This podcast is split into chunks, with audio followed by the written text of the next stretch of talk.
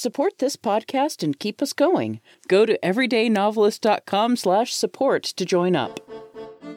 Welcome to The Everyday Novelist. My name is J. Daniel Sawyer, author of nearly 30 books, more than 30 short stories, and numerous articles and scripts and essays, coming to you from up in the crow's nest with my spyglass on this daily voyage through the dicey waters of business, craft, learning, and art in the writing life. Today we have feedback from Joel, who offers a minor correction on the episode about historical research. Joel says, From what I can tell, Imperial China's bureaucracy would start out meritocratic, but nepotism gradually took over until the dynasty was overthrown, often by frustrated students who couldn't get jobs that fit their degrees, and they started over.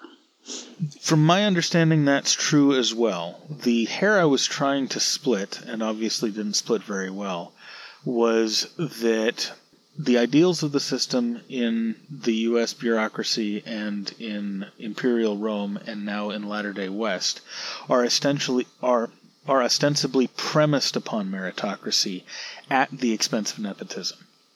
Hmm. And if my understanding of Imperial China is correct, and I'm not certain it is because there were so many dynasties, but assuming it was correct, with the exception of the periods governed by the legalists, there wasn't a basic cultural embrace, or even among the elites, of meritocracy, at least not explicitly.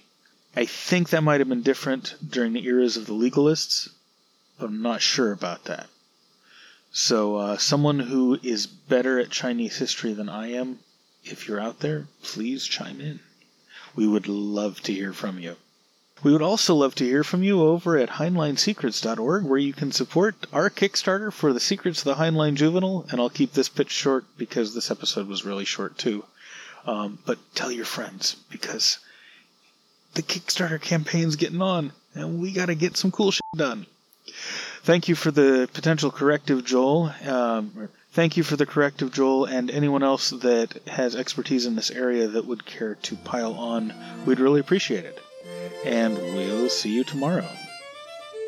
The Everyday Novelist is written by J. Daniel Sawyer and presented by J. Daniel Sawyer and Kitty Nakian and is produced by Artistic Whispers Productions Incorporated. The text is copyright 2021 J. Daniel Sawyer and the production is copyright 2021 Artistic Whispers Productions Incorporated. This podcast is released under a Creative Commons Attribution Non-Commercial No Derivatives license and all other rights are reserved to their respective owners.